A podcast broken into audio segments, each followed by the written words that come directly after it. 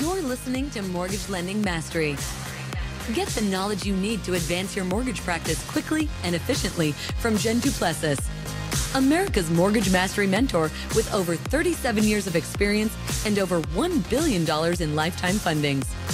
Jen has been mentoring loan officers and realtors for over 15 years and speaking on stages across the globe. So settle in and get ready as Jen and her guests share their experience, passion, and strategies to help you crack the top producer code to reach new heights in your business. And now, here's your host, Jen Du Plessis, Mortgage Mastery Mentor and head chick in charge of Kinetic Spark Consulting.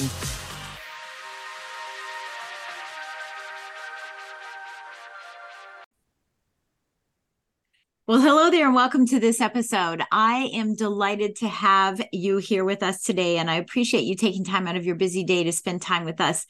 Today, my guest is dear friend of mine, Lady Dr. Hoa Nguyen. and uh, we're both ladies. We were knighted in the same class. I think that's what they're calling us now. We're the class of Chicago in 2023, I guess, is what they're calling us. I don't know what it is, but we were knighted together. But before that, we actually knew each other from another another um, person, Bill Walsh, who's been on this show as well, and and uh, Hoa has been on my television show, Tell Me I Can't, as well. So we've done quite a few things together. We still have one more thing we need to do together, which um, I know I've missed the opportunity this month because I've just been too busy moving moving and and shaking, literally moving. And um, but we're going to have the opportunity to work together soon. I can't wait for that. But let me tell you a little bit about Hoa. Uh, she is um, a optometrist first and foremost. I can't wait for you to tell everybody how you and um, Jaime met.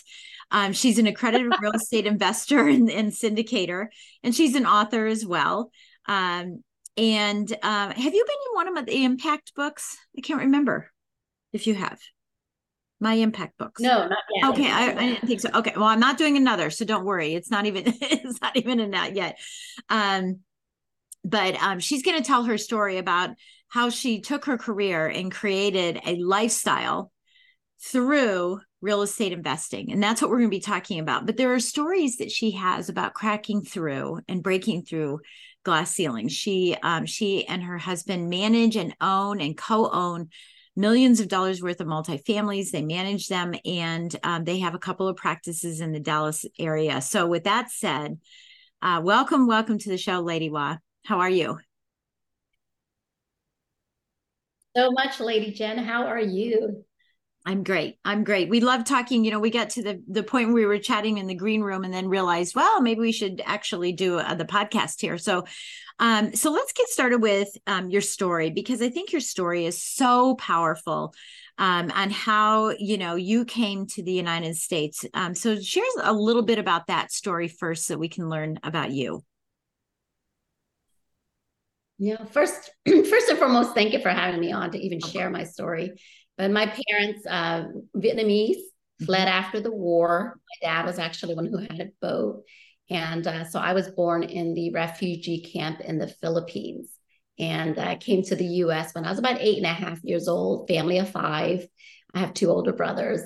And uh, so we moved around a lot, you know. So when we came to the US, you know, it's you hear about the American dream, right? And so we were just seeking freedom. When you when you flee from a country of war, um, you come with nothing. And so building but knowing that the opportunities are here. And so you know even though we've had a lot of financial hardships i moved around 13 schools before i settled in new orleans um, and I was in the fifth grade by that time. And so when people ask me, where are you from? It's always hard for me to answer. I'm like, well, should I just say New Orleans? Because that's technically where I grew up a little right, bit. Right. Uh, but I moved around so much. So it's hard to really answer that question. But I usually just say, yeah, I grew up, majority of my life is New Orleans. But really, I've moved around so much. And uh, coming from, um, but you know what's really good about that? Is you, it gives you so much perspective when you come from different countries um, and then different cultures in different cities and uh, you so you know you you get you like people right you get used yeah. to different circumstances and you have a whole new lens and view of the world and so very grateful that those you know we call it the gift of poverty because yeah. of those challenging times um, I really wanted to do well. And when my dad passed away, my mom's single mom, um, so I really had at a young age like that drive. I started working by age 10. I'm not new to the workforce and uh, entrepreneurial world. And so I was a young entrepreneur with my mom, especially after my dad passed so young. Um, and so I was always out there cooking and, uh, you know, we joke about, you know, doing nails. The last time I was on your TV show and we were talking about nails and stuff. And I joke about it because most people are like, they associate Vietnamese people with doing nails. And I'm like, I actually have done that. I've been in the restaurant industry. I'm actually licensed manicurist and everything. so my mom goes, in case school doesn't work out, I have a skill set, right? So I can do nails too yeah, you're a jack of all trades, right? You got it. Yeah, and I love that. And I I know we did. We had so much fun with that. And I forget that we did that, but I know that's really put a put a seed and planted a seed in you. And I hope it's not offensive, but it it, it was funny. We've had some fun with it. Um, my daughter still hasn't done it for you yet, but I I can't wait till she does it. But um little inside joke going on there. Uh, yeah. And you know what I think, it, you know, we talked about this on Tell Me I Can't when you were on the show, you know, is that perseverance, right? And the drive, um, you know, to be so much more than, you know, what is stereotypical uh, for women, stereotypical for, for uh, um, immigrant, you know, and to be so much more. So tell us a little bit about um, what led you to want to become an optometrist. so when I was in college, I had three jobs. I was actually working part time with my mom at the restaurant, uh, taking 21 credit hours. And then I also worked um, at an optical. My friend was working at an optical and she said, Hey, we're in need of help. Could you come in and be an optometric assistant and help pre test with the doctor? Um, and so that was one of my three jobs. And when I went in part time, the optometrist there at that time, believe it or not, Jen, I had never had an eye exam. And so I didn't even know what the profession of an optometrist was. right. You just so my, my vision was always really. Yeah. And so the optometrist there was the one who really educated me a little bit more about the world of optometry and the flexibility of being able because i always had the vision of wanting to be my own business owner right i mm-hmm. didn't know what vehicle i wanted to pursue to right. get to become a business owner i knew that the restaurant industry was really challenging and i knew that that was my uh, passion but when I went into working there and helping patients and learning the intricacies of the eyes, I was so fascinated. And so that's what really led me to pursue optometry. Um, at the time when I was in college, I actually was in business school. I was in finance, accounting, international marketing, and management is really what I was pursuing. And I was two years in doing that. And so when I started my part time job there, that's when I switched gears and decided I would really like to pursue optometry as a career because, as a woman, especially, um, it, it, it, gives you a lot of flexibility in different ways to practice, uh, to be a business owner, uh, and and actually work as little or as much as you'd like with that career choice. So I was like, that's the path I would like to pursue. Yeah, yeah, which is interesting because you know, I I don't know. Did you know at that time? You know, you were saying, okay, so I could work as little or or not. Did you know at that time that you wanted more of that lifestyle? You know it was were you too young to really understand that? You just thought oh hey this is really a good career because you know i can pick and choose my hours when i have my family. Was it more family driven in that sense or was it you know this is what i want to do because i'm going to grow you know my business further? What was what was really the impetus behind that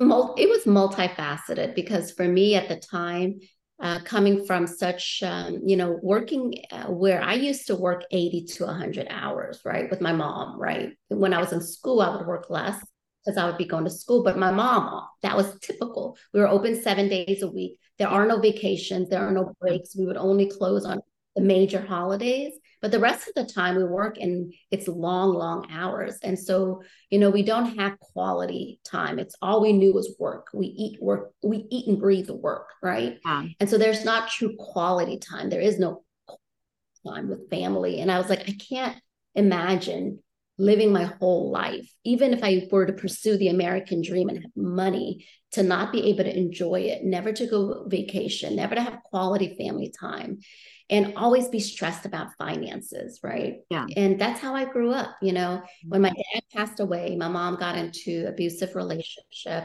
and I remember the guy, you know, she was with, and, you know, it's almost two years where he was threatening us. And I never wanted to be in that position. I never wanted my mom to be in that position again when yeah. I stood up to him. And, you know, and I was like, you know, I'm going to, that was my driver. I was like, you know, financial freedom and time freedom. I, I wanted that at a very, very young age.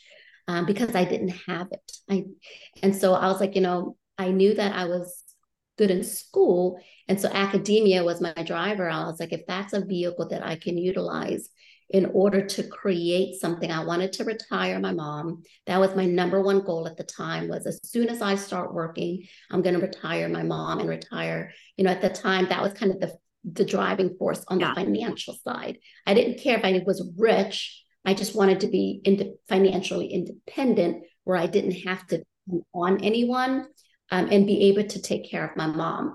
And yeah. you know, your whys change through your journey of life. Of course. But at a young age, that was my driving force. And I wanted to be have time because I was like, I want to take my mom on vacation.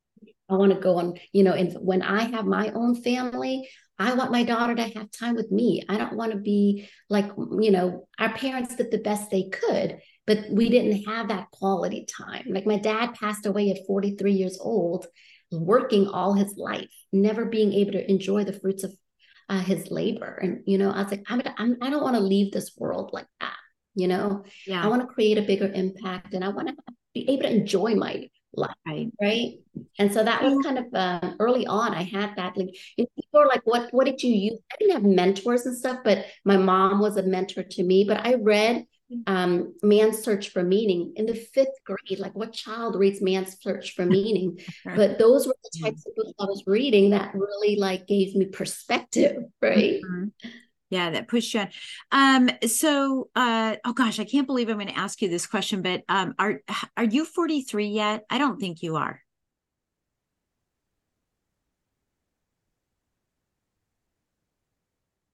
Am. I'm 44. Okay. So, I, so Thanksgiving Day. Oh, uh, this week uh, I'm going to be 45. Oh my gosh, my birthday's the day after. No wonder we love each other. on the 23rd. I'm the 24th. Yeah, my I'll be 60 on the 24th. That's right. Yeah, yeah. So, so we're gonna celebrate. I know we're gonna have to. Um, so the reason why I'm asking Happy the question early birthday miles the reason why I'm asking the question is when you turn 43, or let's just say when you turn 44, right? And you had exceeded your father's age, how did that impact you? Oh, it was huge. You know, I was just going back this past weekend to my mom's house and celebrating her 76th birthday. Oh. And um house my mom's been in that home for 30 years and uh, it was the home that my dad wanted. It was our first home we ever owned in America. And she still lives in that home because my dad passed away in that home. Yeah. Um, and uh, it re- reflect back and think, man, my dad passed away when he was only 43 years old in this home. And uh, this was the home that he picked out and he wanted us. And he lived 12 days in that home before he passed. Oh, gosh. When he first bought it. And uh, it brought back a lot of it brought back a lot of memories and uh, you know but you know he lived even though he didn't have a financial uh, life that was abundant he had a very abundant life as far as impacting people um, right. and so those memories he was always such a kind soul and so i was like you know so in in my world he still lived a rich life not a financial rich life but an impactful life yeah know? and, and so i'm very proud of my dad proud yeah. of who he is and you know, the things that he taught us. And I think that's the biggest thing he could have left us as a legacy is the yeah. kindness and love for people, you know. Right, right. You know, you've had a lot of glass ceilings as you're talking, you know, these are ceilings that you've you know pass through um, and for those of you that are listening on mortgage lending mastery we're double dipping this this podcast into both success to significance and mortgage lending mastery um but you you know you've had these ceilings and so you had a ceiling of you know going to college and becoming an optometrist then you had your first practice you know you've you met your husband so tell everybody real quick how you met your husband and then we'll dive into you know about your business together but how quickly how because I, I mean I will never yeah, have, I will never have LASIK surgery because I don't like people touching my eyeballs. I don't like me touching my eyeballs. I don't wear contacts. I don't need to, thank God. But you know, um, so tell, tell everybody get ready. Uh, Jaime and I met in a Houston when I was going to optometry school, and he was my lab partner. Um, I was at that time still super shy and quiet, and he sat right next to me. And uh, we were doing eye injections in this lab, literally eye injections, syringes in the eye with saline. And we were practicing on each other. And it was that was the first actual encounter I mean, I've always known him. He was in my class, but I never really talked to him. Right. And so after that, yeah, that that was when. so I was like, we were. I always our joke is love at first injection, right? It's right. just our first injection. People right. like, what you met through eye injections? Oh my but God. here we are 18 years later. I know. I love it. I love it. I love it. And I know you're madly in love. And yeah and you know share a little bit about your your next uh, glass ceiling that you had to break through the ceiling that you had to crack through and that was when you had you know having your daughter. Tell us a little bit about that too. Yeah and so when we became optometrists i moved to dallas and then you know achieving buying our own practice was our dream but the reality is, we came out with so much student loan debt. We combined, we had about over $350,000 of student loan debt. And so we lived in a small apartment and, you know, trying to figure out, you know, I worked seven days a week, even after um, being a full time doctor at a private practice. I worked extra so that I could purchase our dream practice. And for about four and a half years, we bought our first practice. Um, and at that time, when it's your own practice and you're just building your business, um, you know, we worked a lot. But when my daughter was born in 2014, we acquired our first practice. We built up in 2011. My daughter was born in 2014. And so when Athena was born, um, I remember after two weeks of having her, I went back to work. And I remember that feeling when I was just like, wow, I remember why I went into doing this. I wanted not just the financial freedom, I wanted the time freedom. And so I really wanted to figure out how do I now, um, because at the time, 2014, we acquired our second practice and we're open, you know, as full time, six days a week. Jaime was managing one practice. I was managing one practice. We didn't have other other associate doctors at the time and we're really busy and so i went back to um, going to work after having athena and that feeling of just like, wow, I don't want Athena to have second best of me every single day coming home so tired. Um, and so I figured, you know, we got to figure out something else. And that's where we started going into real estate. And I said, you know, it's like learning a whole new avenue. We knew really building wealth and diversifying multiple streams of income was what we were trying to pursue. And so that's when we started our real estate journey and decided, you know, we're going to get into learning how to invest in real estate assets and diversify and uh, eventually buy back our time so that I can have more flexibility with Athena, hire more associate doctors, um, and then do that. And that's exactly what we did.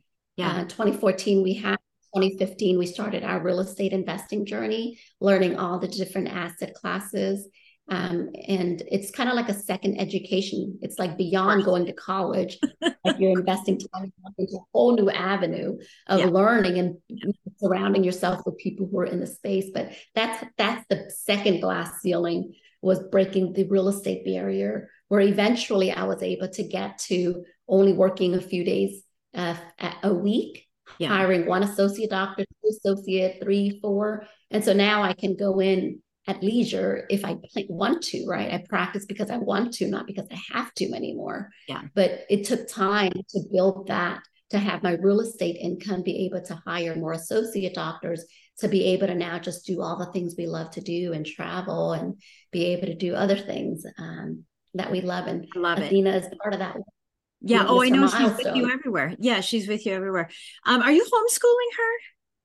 That she's with you? Not yet. We've homeschooled part of the journey. Yeah. We homeschooled her for um, uh, online schooling and homeschooling, but now she's in actual school oh, good. for probably yeah she's for the two years in actual school, and then we're planning on letting her do that for another two years, and then we're going to probably go back on the road and do virtual um, yeah. schooling. Yeah. Well, she's so cute. I just think she's adorable. Um, I do. I just I think she's wonderful. Um, yeah. So let's talk about your real estate. Actually, the glass ceiling I was talking about was actually trying to have Athena, but we don't have to go there. We're good. Oh, yeah, yeah because that was a whole other glass ceiling as well. But uh, yeah. Oh gosh, yeah. That was another thing you had to push through, you know, and that was probably very, very painful.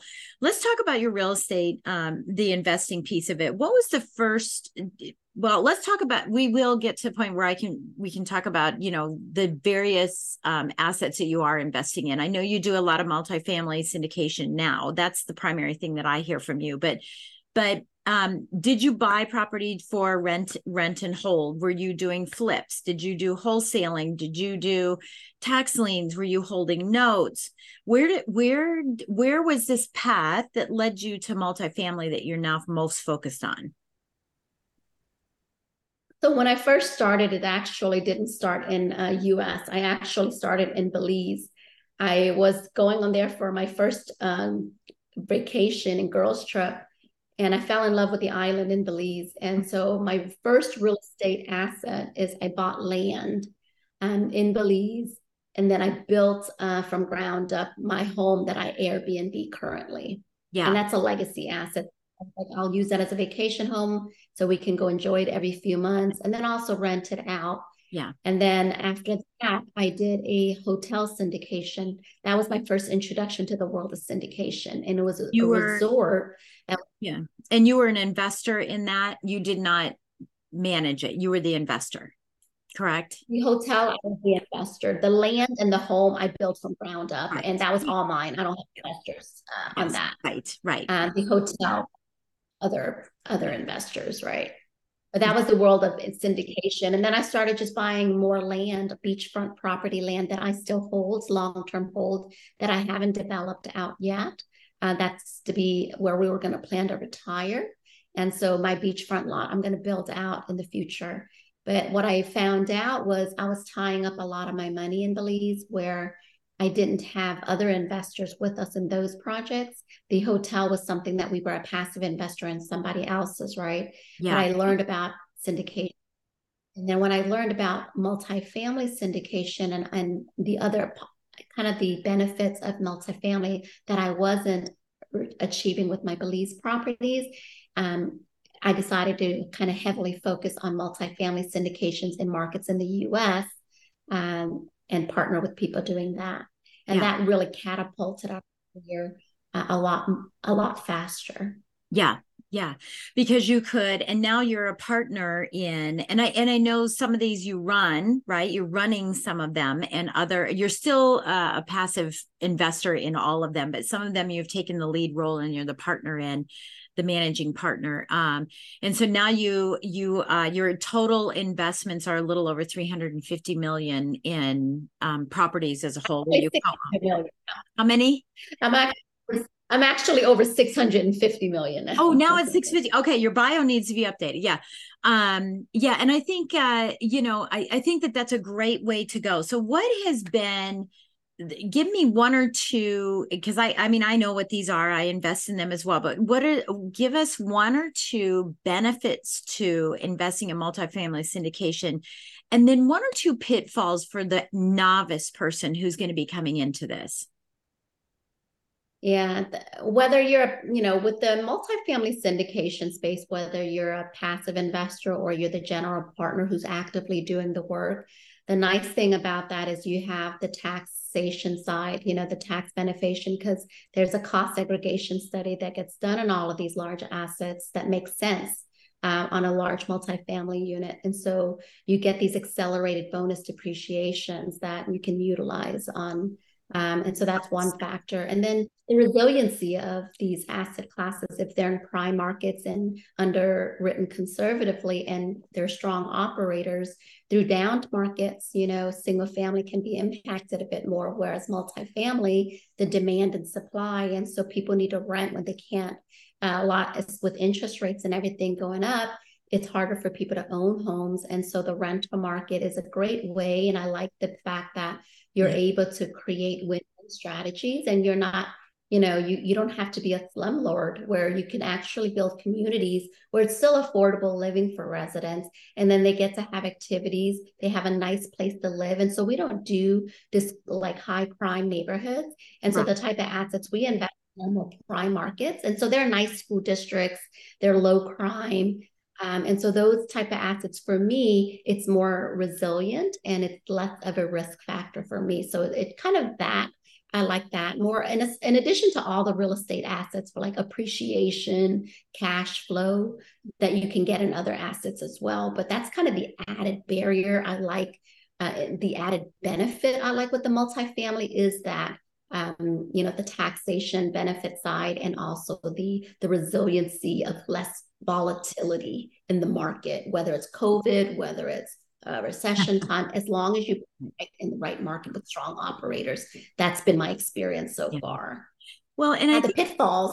Oh, go ahead. Uh, ahead. So the pitfalls with these asset classes is, you know, um, the hold is a little longer and your money's not liquid, right? And so sometimes your money can be in there for three to five years, so it's not like you can just sell a home if you want to pull the money out, or if it's not performing or something, you can just pull the money out. It the, the strategy you have to wait till a refinance, or you have to wait until a selling uh, exit strategy. So the money being tied up, um, and usually most of these syndications start at about fifty thousand dollars. Um, and so that money's kind of tied to the project until it's sold or refinanced out to get a portion of that back. And so the illiquidity is some uh, some of the things that I would say would could be a pitfall or down, but you just well, have to be patient. Yeah, and I think the other thing, I mean, look at it, if people are investing, you know, they they tend to be in it for the long haul. I mean, if we're all going to financial planners, they're saying, "Oh, but let me show you the 30-year graph. You just have to hold it for 30 years." So, anyone who's thinking about that, you know and there are pitfalls to to taking money out of that you have tax benefit your tax uh, taxation and penalties depending on your age you know now i'm okay i can take it out without a penalty i still have to pay tax but i don't have any money in stocks and 401ks and iras i don't do any of that anymore um, but because because it, it's it doesn't make sense for me but um, i think that one of the things that that people have to understand also is that um, in my perspective, even though we're saying three to five years, your money's tied up, it is a short term investment.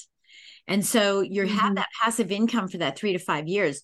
You better not be wasting the passive income. You better be reinvesting that passive income so that you ensure that when it refinances or sells, you have another asset to be able to um, pluck that into so that you can make it a long term investment um, you know, and that you're always looking for those opportunities and or that that the income that you're receiving on a monthly or quarterly basis depending on how any you know any one multifamily syndication pays uh, that you're utilizing those funds to reinvest so that uh, you do have consistent passive income. So to me that that's one um, pitfall sometimes depending on your age bracket right um, to having a long-term rental you know or having a holding a 30 year note on a mortgage because you do have that.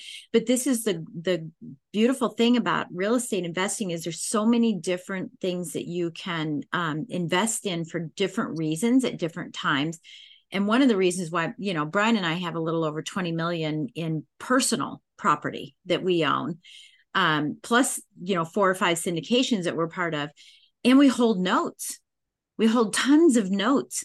And um, mm-hmm. the reason we have the variety is because we we want some short-term higher gain. We want some long-term lower gain right? Lower passive income so that we uh, always have that perpetual income regardless of what the market brings to us. So you know i love that that um, you're holding land. That's good. I own land too.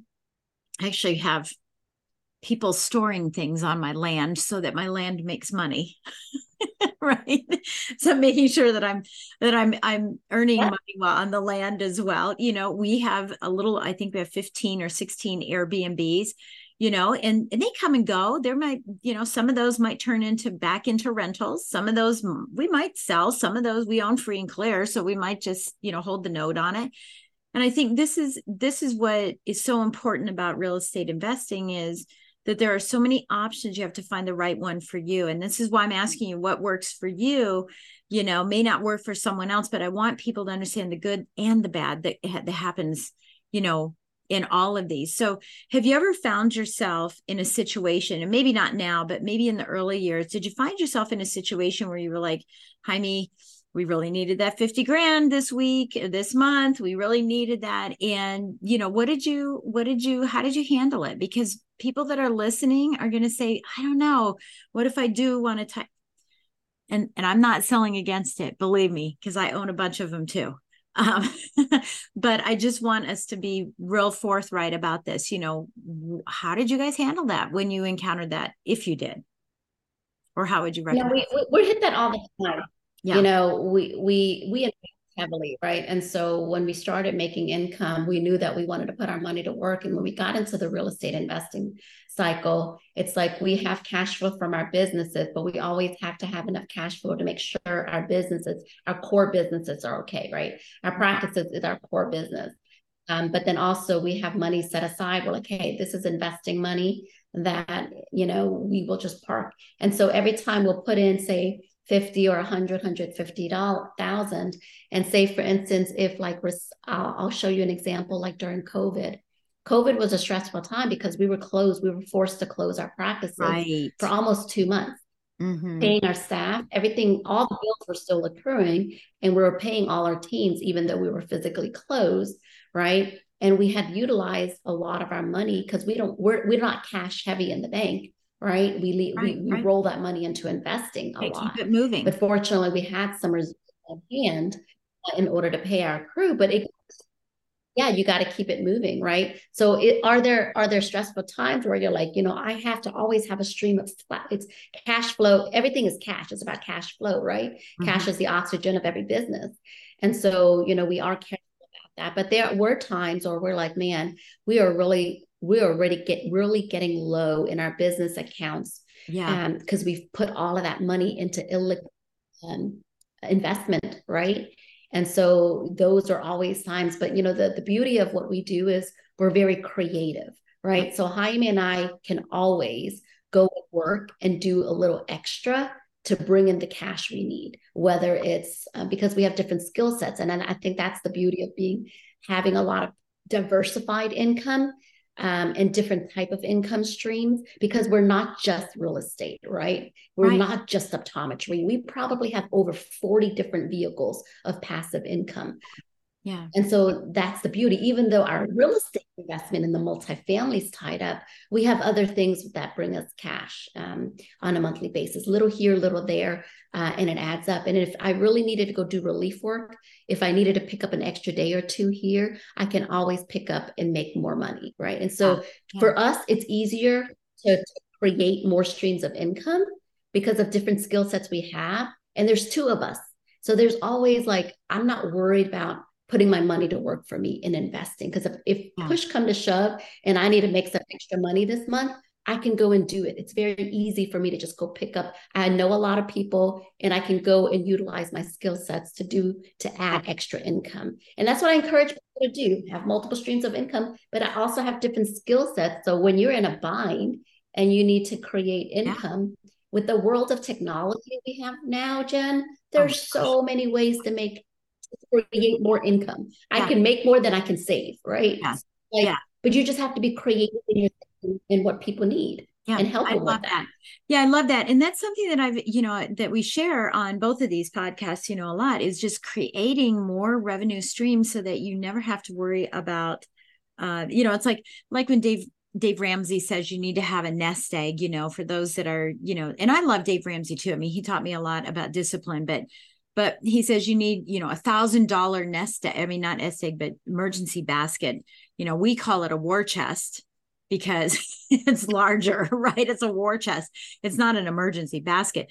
But when you have passive income, there is no need for an emergency basket because there's always income coming in. Um, and with what you and I do, you know, as mm-hmm. speakers as well, you know, we always can say, Hey, I'm going to have a three day virtual event and that's going to bring in, you know, a couple thousand dollars or several thousand dollars, whatever the case may be, uh, just from, just from doing that kind of thing. Uh, okay. So, so, you know, the key is, you know, if you have cash and you want to invest in multifamily, just don't spend all the cash in the multifamily. Keep some out for the rainy day for yourself if you don't have multiple streams or skills to be able to bring extra income in aside from your JOB or from what's coming in from the multifamily. So I love that.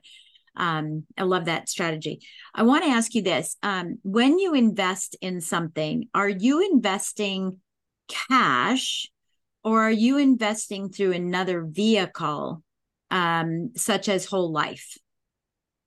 That's my specific. Uh, I, I, do multiple multiple ways. Um, I have multiple policies in whole life mm-hmm. um, that I actually haven't utilized in my investing yet, but I have like three different policies for my whole life that I can tap into at any time. Um, I, am I've used my self-directed IRAs mm-hmm. um, mm-hmm. and then my cash. Okay. And my whole life, I'm kind of leaving that, uh, you know, um, to decide if I want to pull that out to, to do. Uh, but I haven't utilized it, but I do have three that I built like 10, probably 10, 15 years ago that I started. Oh yeah. Beautiful. That is just yeah and it's accumulated so you yeah so it's going to be great. Um so you know self-directed iras they have a um, sometimes a negative connotation. What have you discovered in self-directed iras that someone listening and said oh, you know i heard about this. Should i should i liquidate my 401k my roth ira and you know well roth you could maybe use it but um you know if i wanted to liquidate my 401k that i've had my job forever um you know take the hit now move it over into a self-directed what are some of the pitfalls you've learned and i we can preface this by i know you're not a finan- licensed financial planner you're not giving financial advice but what has your experience been with the use of self-directed iras I had a 401k ever since I started working at a young age. I moved that money over into a self directed IRA, started investing into multifamily, um, and spread that out in multiple deals. Mm-hmm. And the return of investment was, I mean, they were averaging uh, at the time 25 to 30% that I was getting returned, especially because we sold them in, in up markets. And as it's sitting in the 401k, I'd be lucky if I get five to 7%, right? no kidding. so I was able to multiply and grow that money, and all the money would just go back into the self-directed IRA, right? All the distributions, and then when we sold, it went back. With a self-directed IRA, you would have to pay UBIT tax once we sell the property. Um, and, but if you put it over to an EQRP, then yep. you don't have to pay, pay the And so um, I didn't learn about EQRP until after I had my already invested in self-directed IRAs. Boy, yeah. Uh, and I didn't know that um, until after just, you know, more recently uh, doing the EQRP vehicle.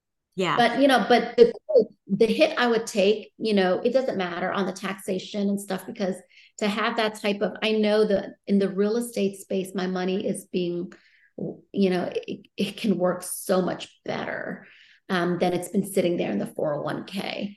And so, no you know, even for one of the penalties, yeah, even with any penalties. But plus, you also have your, you know, accelerated depreciation, depreciation that you're getting, and we're not only talking about passive income or distributions, we're talking about equity growth as well that you get to share in. And so, you know, all of that can offset. You don't penalty when you just you convert it from a 401k to a self-directed IRA, you're not getting a penalty if you withdraw no, no, cash. Yeah. No, I know that. Yeah, I'm talking about I'm talking about the the equity that you have in your in the multifamily, you know, as well. Um, so let's talk about EQRPs because I've been using those for quite some time myself. Um, I, I was so lucky. I met some guy. Matter of fact, he was on one of my podcasts years ago, probably on Mortgage Lending Mastery, um, on the podcast, and I was like, "What the heck is this thing?" Right? I probably learned about it ten years ago. So let's talk about this for just a minute because this is something. In fact, I have a book on this. that I should recommend to about somebody who wrote who wrote a book on this. Um, but share with us a little bit about that and what you've learned on um, the EQRPs as well. Yeah, so the EQRP, um, one of the things we like is mm-hmm. um, there is an upfront cost, but mm-hmm. the the benefit of not having to have fees in every transaction, to not have to have the UBIT tax paid, and just the ease of use of working with it. And one of uh, Maria, who works with us, I don't know if you've met Maria, who's now our executive director of investor relations. I think she I left have. I think she position. followed you with something. Yeah, she followed you somewhere. I couldn't remember where it was, but yeah, I met her. Yeah. Yeah. I think the WOI event, we were together yes. in Arizona uh-huh. where you met her. Yeah. And, yeah. Um, you know, she was she's a perfect example of moving her money from her 401k when she left her corporate position to join our team. She decided she wanted to start investing in real estate. And so she did as you know she went through the whole experience with Damion Lupo and his team to to converting it mm-hmm. and streamlining the process. She invested into multifamily 50,000 um, and that was kind of and I found that that I didn't know about that vehicle before but you know that you can uh, and there's less limitations on what you can do with the EQRP. Um, I haven't personally converted over because all of my funds that I went over to the self-directed are still in the self-directed. Yeah, I probably in the future will move over to EQRP. Yeah. Um. So you so, probably will know a little. QRP yeah, that's general. okay. Yeah, yeah, yeah. Um, so EQRP is an enhanced qualified retirement plan.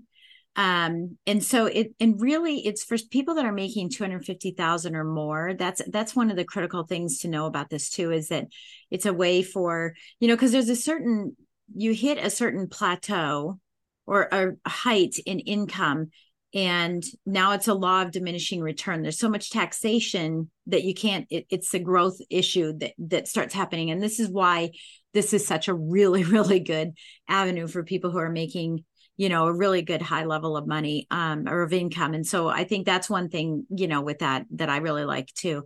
Um, i love that you said that because i had forgotten about that. We have one of them but i, I don't really put see like with you it's just sitting there right? I have it it's sitting there i've got some some cash in there but i don't I don't uh, typically use it. I focus more on whole life investing because I like earning income while I'm spending income um, or spending my cash, you know, like double earning um, right?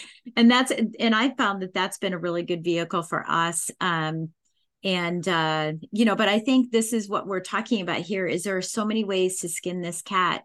It's a matter of deciding to make the decision to invest rather than letting your city let you letting your money sit in the bank and letting the bank earn the money or letting your money sit in um, gosh, I don't even know what the vehicles are in a mutual fund, right? A mutual fund, a mutual fund.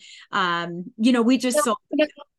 When you asked me earlier, Jen, the whole life, you know, when you talk about like what if I'm in a jam, so in my mind, if I'm in a jam, I can always go That's borrow against my whole life. Right? And and your and your mm-hmm. yeah, yeah, in your EQRP because it's a checking account for whatever you want. I mean, the great thing about whole life is that I can use that money for anything I want. I don't have to ask anybody, I don't have to tell anybody what it's for. I just use it for wherever I want. I can use it to go on a cruise if I want to use it to go on a cruise. And so that, you know, it's exponentially growing while I have the same funds growing in a syndication you know the same funds are growing in a syndication and they're also growing in that, mm-hmm. in that whole life um, policy. So you know if i need something i can pull you know right from it. And um you know and that's what i love about it. And if i want to pay it back i can. And if i don't i don't have to. I we always do. But so my kid you know if there's a million dollar policy and i took out 50,000 and i decide not to pay it back my kids will get 950,000 that's all it is. They just don't get the the full mm-hmm. million right? if I decided not to pay back. So that's what I love about it too, but it's still growing exponentially. yeah. it's still growing. And that's what I love about it. So, well, and I you're love- guaranteed you're in, and you're guaranteed to inherit that money when you pass. Yeah. Well, that's the thing. That's the thing. They're guaranteed to have it. And you and know, if there's enough money.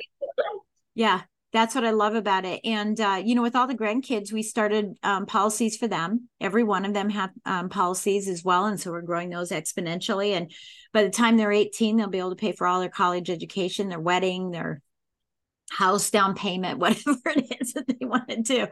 I love, I love. And you know, and it's better because you're younger and you have because a lot of these whole life policies you have to have good health right and so it's better the younger you are the timing is so critical and yeah. people don't realize that people think it's oh it's just life insurance but you know there's a whole many other vehicles that yeah. you can utilize with it well, but you just and, have to structure it right right and yeah and and i think um yeah i mean to your point you know here i am turning 60 i just took out another policy um just uh, you know three or four weeks ago before I turned 60. I just wanted one right before that, right? And I'm healthy, so I can get them. My husband's not eligible for any more life insurance. He has a small life insurance policy, whoop de doo, like less than three. I think it's three hundred thousand. Um, I have seven million dollar policies, and now with this one, I have seven of them. But the thing is, if anything happens to me, my family's taken care of. If anything happens to my husband. Right I'm taken care of because I have it all, right? I I have it in my name. Um, because of his health issues, you know, he just can't get it. But um, you know, yeah, the sooner you can get him, the better. My daughter just got one. Her husband just got one. They're 35 and five and 40.